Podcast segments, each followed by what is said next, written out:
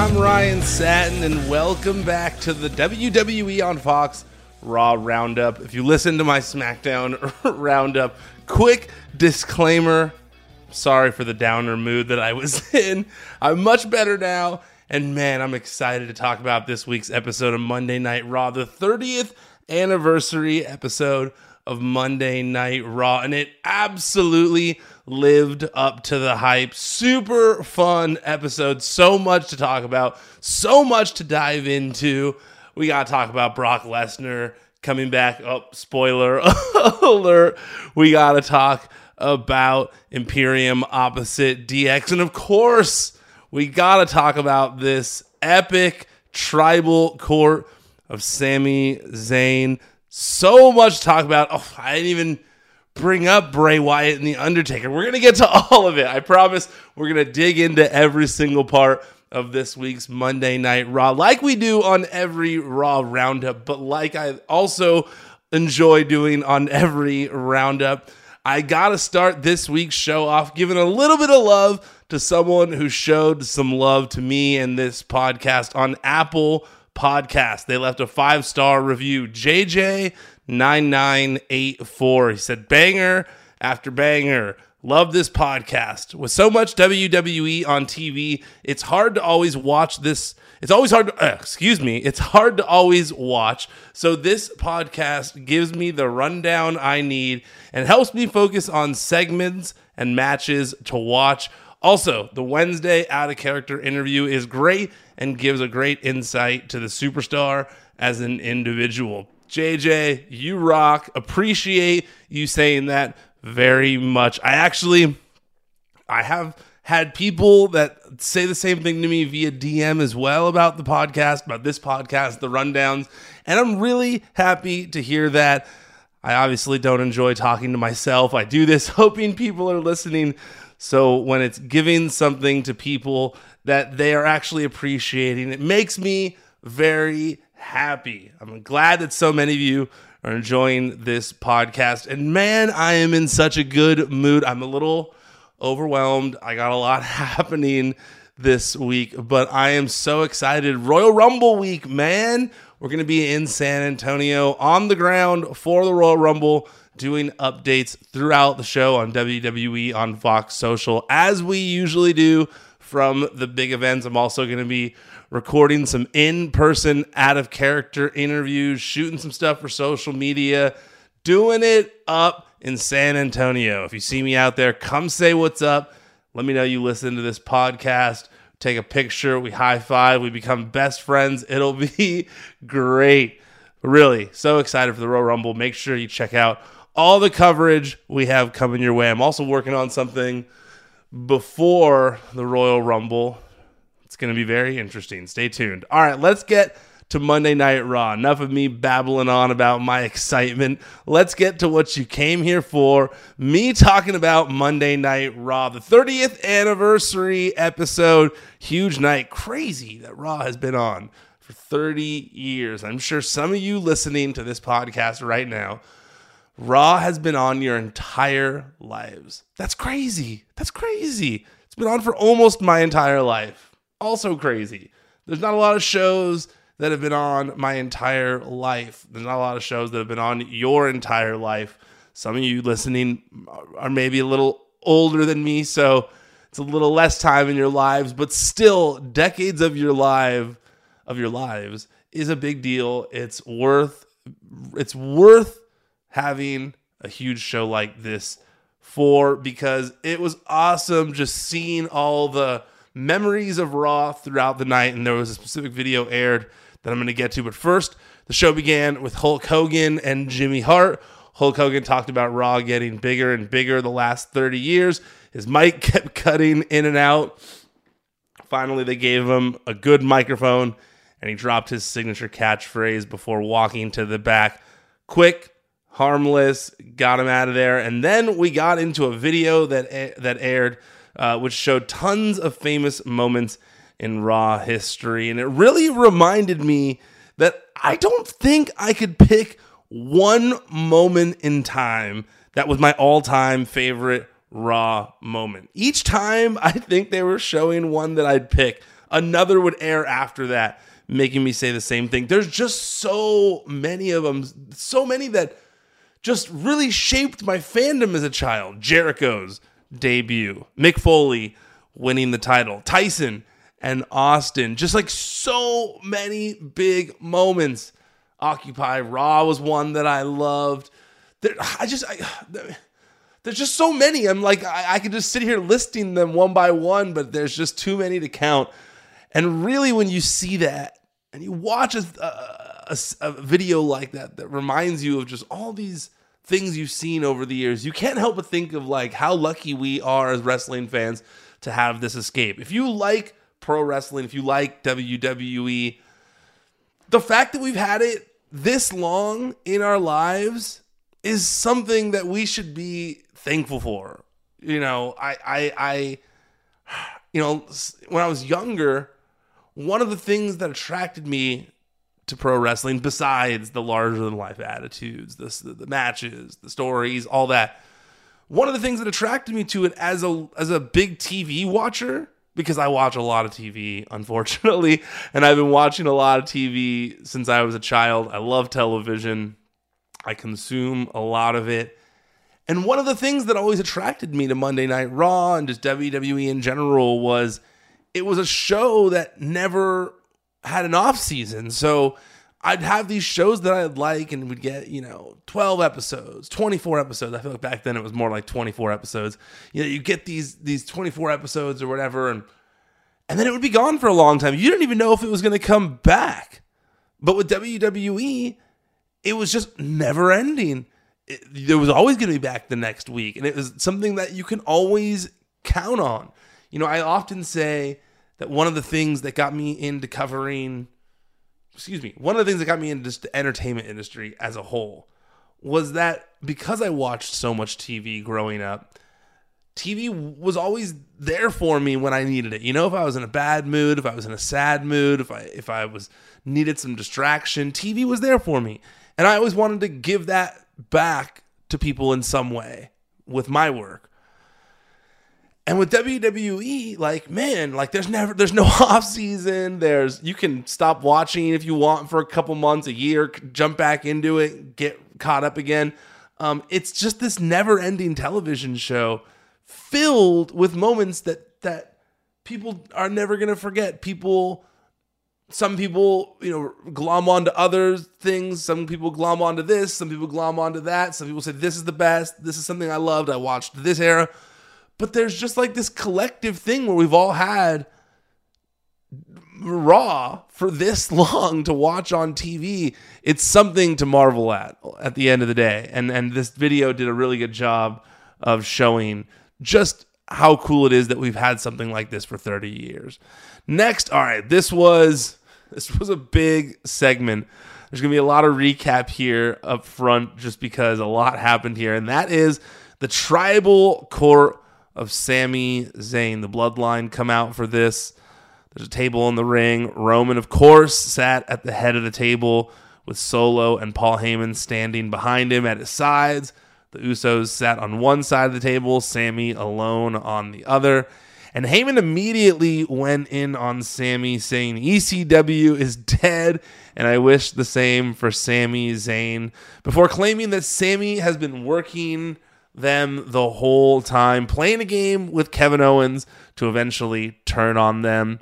So Paul goes on to present. Oh, excuse me. Thought I had my notifications silenced, but you guys know me. I'm terrible at that. But now they are both off my phone and my computer.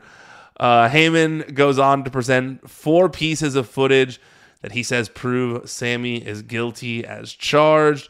After they're done, Sami says he had a defense planned, but didn't take into account how he'd feel hearing the prosecution and that what Paul just said hurt him a lot. Sami says it hurts that the bloodline doesn't see his loyalty, but the fans do, which got a big reaction from the crowd. Continuing just to play into the crowd, continuing to make them want to see Sami Zayn one up the bloodline. They're they're they're cheering him more. It continually happens.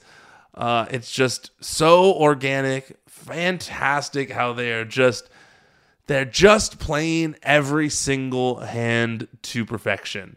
Because he got Sami here, so sad as he's watching all this happen, so dejected, so hurt from everything Paul Heyman said. Can't believe that Heyman, after all the schmoolies and the hugs and the friendly pats on the back and all the fakeness, that he still is saying this about him to his face, no less. So Sami says, My defense is that I have no defense. And he sits down looking leg- dejected. Uh, an angry Roman Reigns responded to this by saying, You got so much ego, you can't even argue for this. And he exploded, just screaming.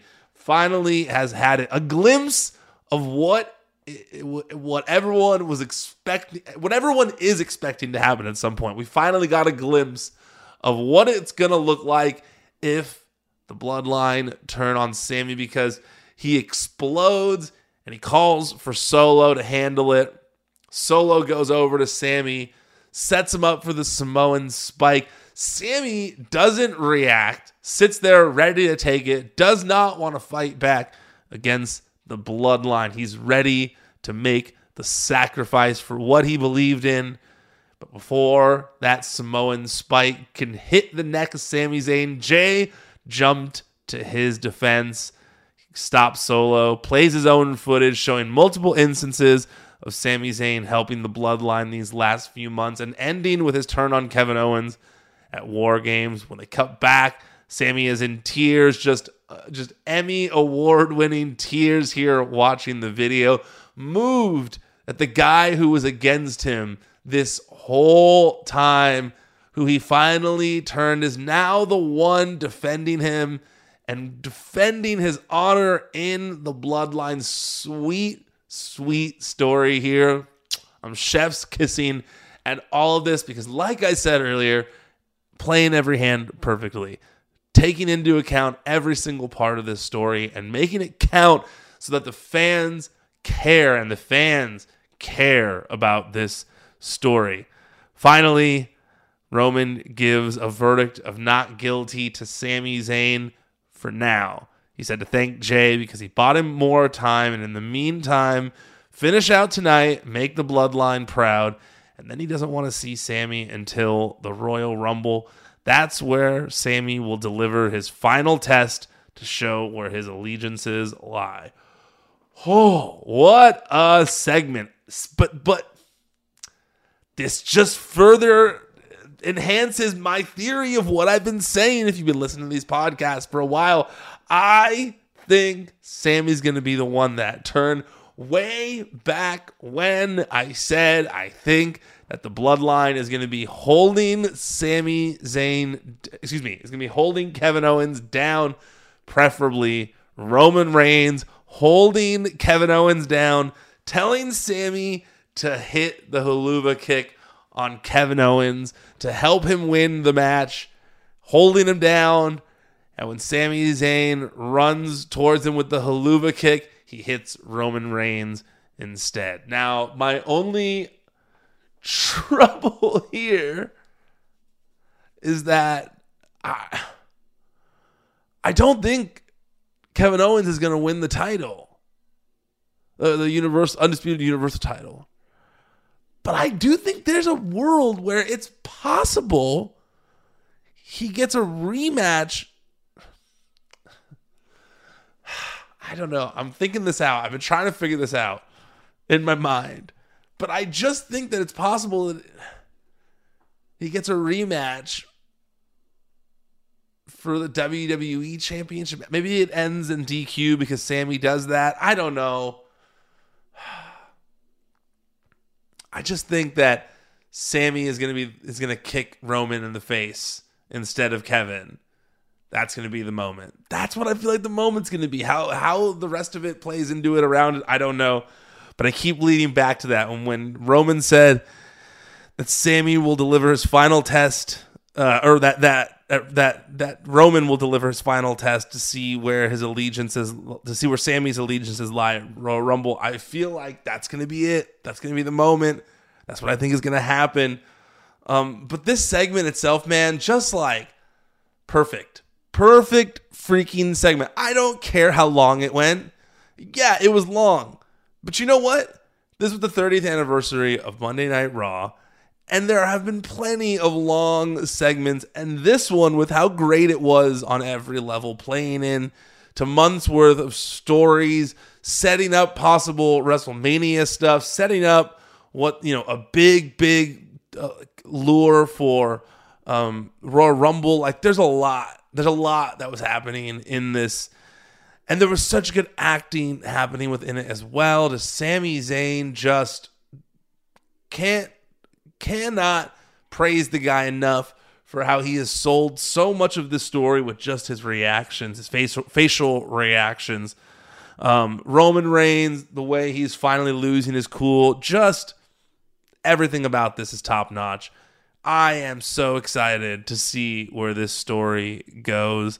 I cannot freaking wait. I can't wait.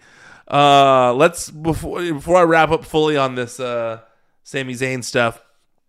After that, it was the Usos versus Judgment Day Raw Tag Team Title match. Balor gets ejected from the match early on. Jimmy Uso then hits an outside dive and appeared to be injured. The ref throws up an X, and Jimmy gets t- starts being taken to the back. Pearce comes out, says that if Jimmy has to forfeit, the Usos will forfeit the tag team titles.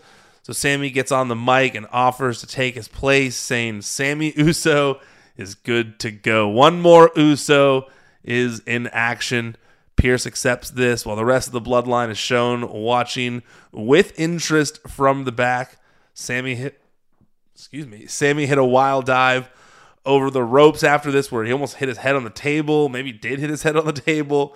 Um, but he still got up and continued on. Then the finish saw Sami and Jey hit the 1D on Dominik for the win. This was spectacular. I loved how the crowd was so firmly behind Sami and Jey as a team and how Sami kept saving the titles for the Usos. Just masterful in how this was mapped out. Had the crowd eating out of the palm of their hands Sami's wrestling in jeans and, and shoes. The crowd's buying into the fact that the Usos might lose one of their belts. Judgment Day trying to continually use the numbers with Rhea Ripley giving them an advantage and getting into the ring repeatedly. Not sure why she wasn't eliminated when Dominik or ejected when when uh, Finn Balor was. not going to get too deep into that because really I don't want to get into the weeds on this one. It was just really entertaining. I haven't been this invested in the outcome of a storyline since Daniel Bryan's quest for the title at WrestleMania 30. I want Sami to come out of this on that same level because he deserves to be looked at in the same light. To many people, Daniel Bryan at that time was I think still considered to be one of the best wrestlers on the face of the earth. And genuinely, I think Sami Zayn is one of them as well, especially when it comes to character work and just getting people invested in his character, dude. Like that character is something that's evolved over the years, but people continually are behind him. And it's partly because he is also one of the best wrestlers in the world. Even if he's not wrestling, you know, balls to the wall at all times, the man's brain for the business is there's just he's on another level. He's on another level, and the fact that we're finally getting to see him in in a storyline of this magnitude, getting to be so involved and show that in such a big way. I don't know how this is going to end. I don't know how. I, I don't know at this point, honestly. I don't know if winning the tag team titles of Kevin Owens WrestleMania is enough. I think I think at some point he's going to have to win the world title. That's it. I don't know when. I don't think it's before WrestleMania. I don't know if it's right after. I don't know. But I think that it needs to happen. That's how much momentum he could get out of this. I think that 95% of the of the viewing audience would fully be on board for Sami Zayn winning a world title in the very near future. And I know that throws a curveball into things, and that's why I mentioned Daniel Bryan because it's the only other time I can think of in recent memory where such a curveball was thrown just based off of someone's momentum with the fans. So I'm really excited to see where this is going to go because, like I was saying, every hand has been played perfectly. But you can, you know, you can be in the World Series of poker and play every hand perfectly and fail in that last hand. and it all comes crashing down. So the ending moment is the big moment, and I'm just I'm so excited to see what they do. Next, Baron Corbin and JBL tried to get into the poker game backstage, but the doorman, aka the Godfather, says he's not on the list. JBL asked to speak with the guy running the game, and out comes, uh, excuse, out comes uh, Ron Simmons. I wrote the wrong name down here. and out comes Ron Simmons from the old APA office door. The uh, Godfather and Ron Simmons keep calling Corbin a stooge, but then Baron offers a bunch of money and gets let into the game where a bunch of current and former stars are hanging out. More of that throughout the night. Next, we got LA Knight in the ring, and he begins talking about not being scared of Bray Wyatt or the Firefly Funhouse. He then challenges any legend to come out and get a preview of the pitch black match when suddenly Undertaker's music hits. That was sick. That was a dope moment. He's talking about the pitch black match. Boom. Gong, lights out. Then the music changes to American Badass, and Taker comes out on his motorcycle. Smart to have him as American Badass going forward. The Undertaker character has been retired. They've done all these documentaries. We've seen the real person behind the Undertaker. I think it makes a lot more sense to have him be intimidating biker taker going forward. This was very entertaining. We had LA Knight freaking out as Undertaker rides to the ring on his motorcycle while American Badass is playing. LA Knight then gets on the mic and says he heard what Taker said about the locker room being soft these days, but he doesn't fall under that umbrella. Says he'll give Taker a pass though and let him enjoy retirement so he starts walking back up the ramp, going back on his challenge to the legends. The lights go out again, though, and Bray Wyatt's music plays. Wyatt appeared behind LA Knight and caught Knight between he and The Undertaker. Bray Wyatt walked towards Knight, making that gap smaller and smaller, so Knight had no choice but to get in the ring. Taker caught him in a choke slam position, but before hitting that, Wyatt got into the ring too. So Taker throws LA Knight over to Bray Wyatt, who hits his finisher. Taker and Wyatt stared each other down afterward, and then Undertaker whispered something in his ear and left on his motorcycle. This was sick. Oh, this was sick. I mean, first, I just wanted to add a cool note here that I pointed out on social media. I thought it was super cool that there was this moment here because I've been watching you know, I used to watch Championship Wrestling from Hollywood. I still do. And uh, when when he was uh, when LA Knight was Shaun Ricker on there, he was managed by Percy Pringle, aka the uh, aka Paul Bearer, who managed obviously the Undertaker. So I thought that that was a nice little cool connection between them. Not sure if that factored into why they were working together, but very cool nonetheless. Just a nice little bit of connection between the two of them. Obviously, there's connection between Bray Wyatt and the Undertaker, and that little whisper afterwards was pretty cool. Felt like almost like a passing of the torch in some aspect, um, and I felt like you know seeing the two of them stare each other down, even though they're both uh, not going to wrestle each other. Uh, was just so dope. It was one of those moments where you could just feel the power between them. You could feel that just electricity that that that we always speak of. You could feel it when they're opposite in the ring from each other. Um, made you want to see them wrestle. I know they're not going to, but it made you want that. Um, I'm I, I'm not sure if you know I'm not sure if something is supposed to be made of the fact that there was that whisper. We don't really know because WWE Social did point out that you know there was some sort of whispering going on there that said, "What did Undertaker say?" Um, I don't know if they're going to dig into that further, but I thought it was cool that Undertaker quote tweeted that video and said, Moments define this industry. And this one was special. It was. It was. This was really cool. Um, I'm glad that, you know, Undertaker didn't just like choke slam Bray Wyatt. We're, we're back to where we were uh, when they feuded again. I think that it was better to do this and almost like make it seem like, all right, this is your time now. Um, and really, I think a lot of people felt like he could have been the Undertaker for a long time to come as it was. But then just kind of things didn't work out that way. And now they are starting to get back more on that path and it's and it's really cool to see. So I really really really enjoyed this segment with LA Knight, Undertaker and Bray Wyatt. Following this, we were back to the poker game. DDP and Medusa are playing with Alpha Academy and Corbin. Then we're shown the cage coming down for Becky versus Bayley. We thought we were getting Becky Lynch versus Bayley here in a cage match, but Damage Control attacked Becky before she could enter the cage, and the numbers got the best of Lynch. The group then locked themselves in the cage with Becky and went to work. Adam Pearce finally broke his way into the cage as Damage Control climbed to the top to celebrate their attack, but no match, no contest. That's all we got out of this. And I gotta say, I was a little bummed. I was looking forward to this match. It was built up well. People on social media were hyped.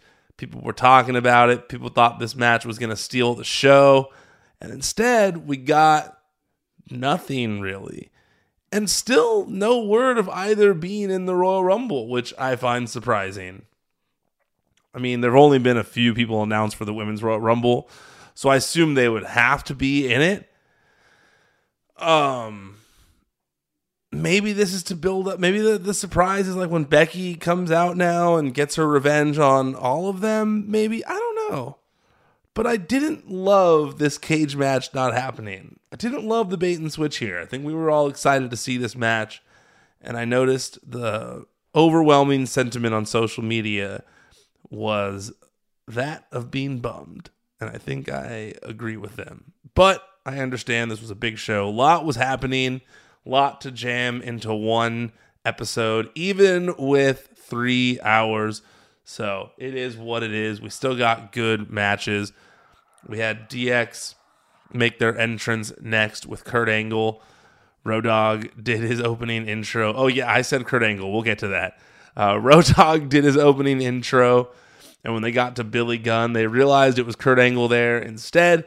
So they asked what he was doing there. Angle simply said he always wanted to be in DX. Triple H then did his Are You Ready thing, but they got in, interrupted by Imperium. Imperium talked about the group being degenerates and making a mockery of the sport. And then Triple H got in Gunther's face, but quickly relented, reminding everyone that he's retired. HBK said the same thing. X Pac said he's got shin splints, and Road Dog didn't even try to give an excuse. DX offered up Kurt instead, but he also declined. Thankfully, Seth Rollins and Street Profits answered the challenge, and Teddy Long made it official from the top of the ramp. And after this, Kurt Angle was made the special guest referee, and the match was on. Man, I gotta say, when I was watching this, as you see these people all staring each other down, I couldn't help but think of how awesome some of these matchups would have been. Just just three on three. We had, you know, standing apart from each other. We had Imperium, and then we had X Pac, Triple H, and Shawn Michaels. Imagine just that match. Imagine those six guys in a six man tag match. How dope that would have been, or how dope that could be if, if that could if that could have been a possibility back in the day. I mean, obviously ages, you know what I mean. But that would have been a sick match. Then when you go one step further and you go Triple H versus Gunther, think of how sick that would have been. The those two guys would have had a battle for the freaking ages, dude. Would have been awesome just to see those two guys just beating the crap out of each other. And then going one step further, think of how epic Shawn Michaels in his prime versus Gunther would be. Oh, the super kicks, the chops, the slams, the taunts, the intensity, just everything about it would have been so sick. Oh, the things that could have been. We also had Kurt Angle getting face to face with Gunther at one point in the match itself, which took place after that Imperium versus Seth Rollins and Street Profits. And think of that. Think of that. The Olympic hero against Gunther. Oh, just, it makes me sad that I don't have like a magic wand that I can use to magically take away any injuries these people have so that they could be whole again in their prime wrestling these matches just to think of how awesome they would have been the just one of those dream matches that'll never happen but I'll think about them. I think out of all 3 of those wonder, let's just go with the 3 against Gunther. HBK, Triple H, Kurt Angle. I wonder which one of those I'd want to see the most. Like prime of each of those guys against Gunther. I think it would be. I think it would be. I want to say Kurt Angle. I think it would be Kurt Angle. I th- yeah, I think it would be Kurt Angle. But Shawn Michaels, that's tough. That's tough because Shawn Michaels could really make that match just oh, so good. I mean, Triple H, of course, too. But HBK just continually trying to take down that monster. Pfft. All right, I'll stop. Sorry, I'll stop dreaming. I got to talk about this show. Um, rather than point out a bunch of spots in this match, I just want to talk about how enjoyable it really was. It made me remember how much better the shows can be when all the best talent is on every show. I mean, this whole entire episode was jam packed with all the best people in WWE, and it was firing on all cylinders from the moment it began. Well, right after that, until the moment it finished. And it was a really entertaining show. And this was probably the match of the night, um, just because of how much talent was involved in it. Um, crowd just going crazy. Um, just everybody just really, you know, God, I don't know Sami Zayn versus you know, the Usos versus Judgment Day was really good too, but I like this. It's tough. Uh, they were both awesome, guys. Don't make me choose between the two. How about that? How about I just say they were both six stars and we move on? They weren't, but you know what I mean. I enjoyed both of them a lot, um, and it just makes me think, like I said, about how much better the shows are when it's just jam packed with all the best talent trying to put on the absolute best show. A talent a show. That's what we got here. Um, a Town Down, that's later in the show, but we'll get there. Uh, I loved Rollins hitting the angle slam and the pedigree during this match. I also had no problem with Imperium losing. Uh, Gunther wasn't really like made to look weak or anything. Uh, he wasn't even the one who took the pin. Uh, it was, I believe it was uh, uh Vinci. So uh, yeah, I believe it was Vinci. So I don't think there was any problem. I, th- I don't think it's a any burial. I don't think that it's uh, anything like that. I, I think that Imperium got the rub here by being in the ring with DX. They got to do their thing, being the wrestlers, uh, making fun of DX, and so yeah, I, I, I liked this. I thought it was good for everyone involved. Nice addition to this week's show. Uh, I also laughed that Seth Rollins was was there to help DX after there was that moment from the the Raw reunion. Is that what it was when all the clique was in the ring and they were hugging, and there's that fo- funny photo of Seth Rollins standing beside them, looking all sad. So funny little throwback to that. Uh, Corbin won a bunch of money in the poker game after this, but IRS showed up and took a bunch of it. Of course, Cathy Kelley interviewed Lashley about his upcoming U.S. title match and he was once again approached by MVP. Lashley said he didn't need MVP's help becoming number one contender and to let him handle his own business tonight. Yep. yeah, all right, we're all still on the same page there. We'll talk about uh, Lashley. We'll talk about this hurt business stuff. We'll t- we'll talk about MVP at the end of the show, but there's a bigger storyline to discuss with it on the whole. So I'll hold off here. Hold off till after the U.S. title match.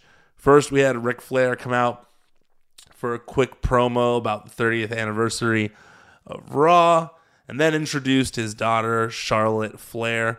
Charlotte talked about how Monday night will always be her home, and then she got interrupted by Bianca Belair, who obviously took umbrage with this, saying, This is her show now. Sonya Deville interrupted the two of them, and Charlotte challenged Bianca to handle it since this is her show now. So that's what we got Bianca Belair versus Sonya Deville. This was a fairly standard match that saw Bianca defeat Sonya after hitting the KOD. And then after the match, Bianca got on the mic and said that she didn't forget about Alexa Bliss at the Royal Rumble and that Alexa can bring Uncle Howdy, Bray Wyatt, or whoever, but she's still going to walk out as champion. Quick water. Uh, Alexa is then shown on the Titantron in front of a mirror saying she doesn't need Uncle Howdy or Bray Wyatt to tear Bianca's face open with her bare hands. Okay, now now I'm taking that drink of water. When I heard Alexa talking about tearing Bianca's face open with her bare hands, I was thinking about watching the Last of Us show. You guys watching that show? Reminded me of that weird monster we saw on the show this week with like his his, his face was split open. Whatever their him her their face was like split open with like a weird flower fungi on it. It was real weird. Didn't know what to make of those. But that's what I thought of when Alexa said this. Um, not a ton here. Um, good to have Charlotte Flair there for the 30th anniversary. She has been a big part of Monday Night Raw in this current generation. Um, made sense with Ric Flair there for the same reason. Um, also, you know, of course, Bianca Belair is going to have a problem with this. Uh, so it didn't, yeah, this was harmless. It, it, didn't obviously stand out among all the other big things happening on this show, but still an entertaining, uh, you know, few segments nonetheless. Charlotte baby facing with Bianca was interesting. Really trying not to play heel opposite Bianca, even though that's what she's kind of always done with her. Uh, and even though she was giving her some sarcasm, uh, she was still being lighthearted to play into the fact that she's a babyface now. Sonya Deville continues to get involved in, in this to see if she. I, I don't think she's going to get a title match at the Royal Rumble. Uh, so I'm not sure where this is going necessarily. Uh, but good for her to get more screen time smart to add something between Alexa Bliss, uh, you know, something in the show between Alexa Bliss and Bianca Belair to remind people of that match. And uh, yeah, I was kind of just surprised that we didn't see Uncle Howdy again, considering he was there for the last time Alexa Bliss was on screen, kind of helping Alexa Bliss out. But also, it makes sense since we had Bray Wyatt. Oh, excuse me because we had Bray Wyatt on this show to not go too hard into the Uncle Howdy stuff, right? I think that makes sense. I think that I think that's fair. I think that's fair on what I'm thinking here. Next, we had another Cody video being shown where he talked about wanting to win the Royal Rumble. In the video, he said, Being in the ring is like oxygen, and I really need to breathe again. That was a sick line. That sounded awesome. That was like perfect for a comeback video. Being in the ring is like oxygen, and I really need to breathe again. You, are like, oh yeah, money. That's money. That's the son of Dusty Rhodes, baby. That's how I felt watching that. I felt also in watching this, and with the way the show has been built up, and the vignettes that we've had with him, and Seth not having a ton of you know involved you know he's not he, he was involved with the united states title and he said he was going to see theory there um, but then he's kind of like backed away from that and he came back to action and he's wrestled since um I could see, you know, his. I think what's going to happen is Cody is going to be number one in the Rumble and Seth is going to be number two, or vice versa. Seth's number one in the Rumble and Cody's number two. And this is the final continuation of their story from what they were doing before. Because Cody has said he's not focused on Seth anymore. When he comes back, he wants to focus on what he came back for. Came back WWE for, that's winning the world title. Seth is obviously not on that same page. Uh, so I think it makes a lot of sense for those to be the number one and number two competitors in the Royal Rumble. That's what I think is going to happen. Next, we had The Miz in the ring uh, to complain about not being included in the show, but he got interrupted by Kevin Owens climbing into the ring and hitting him with a stunner. Owens took the mic and said Roman Reigns is guilty of holding the WWE title hostage for over two years now. Owens then promised to do everything he can to change that on Saturday, saying, I'm taking that title from you, or I'm going to die trying. And then he hits one more stunner on Miz before leaving the ring. So, if you listened to my depressing SmackDown podcast last week, the roundup, uh, which I apologize again for, I was in a mood. Uh, if you listened to that and you made it all the way through, you heard that I wasn't like necessarily thrilled with the last Kevin Owens Roman Reigns contract signing thing. And I said that it was because I wanted to hear Kevin Owens speak more. I wanted him to drop some fire on the mic. And that's what we got here. This is what I was looking for at the contract signing. Yes, Kevin Owens looked like a badass at the contract signing because he just took out the bloodline, signs the contract, tosses the the contract to Sami Zayn. Sami Zayn catches it. Everything works out perfectly. Everyone looks cool. But this is what I wanted. I wanted to feel the passion from Kevin Owens. I wanted to feel how badly he wants to win the world title. And furthermore, in watching this promo, Kevin Owens did not say that he wants to win the Undisputed Universal Championship. He said he wants to win the WWE title.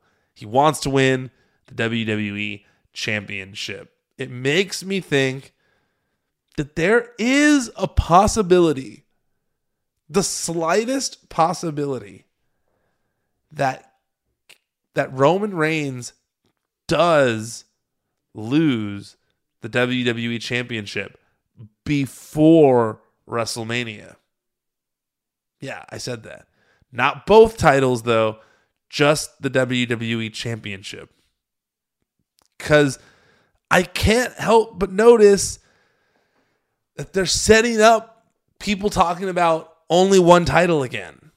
They got the Raw and SmackDown tag team titles and separate tag title matches. Now Kevin Owens is saying he wants the WWE title. He's not saying he wants the Undisputed Universal Championship.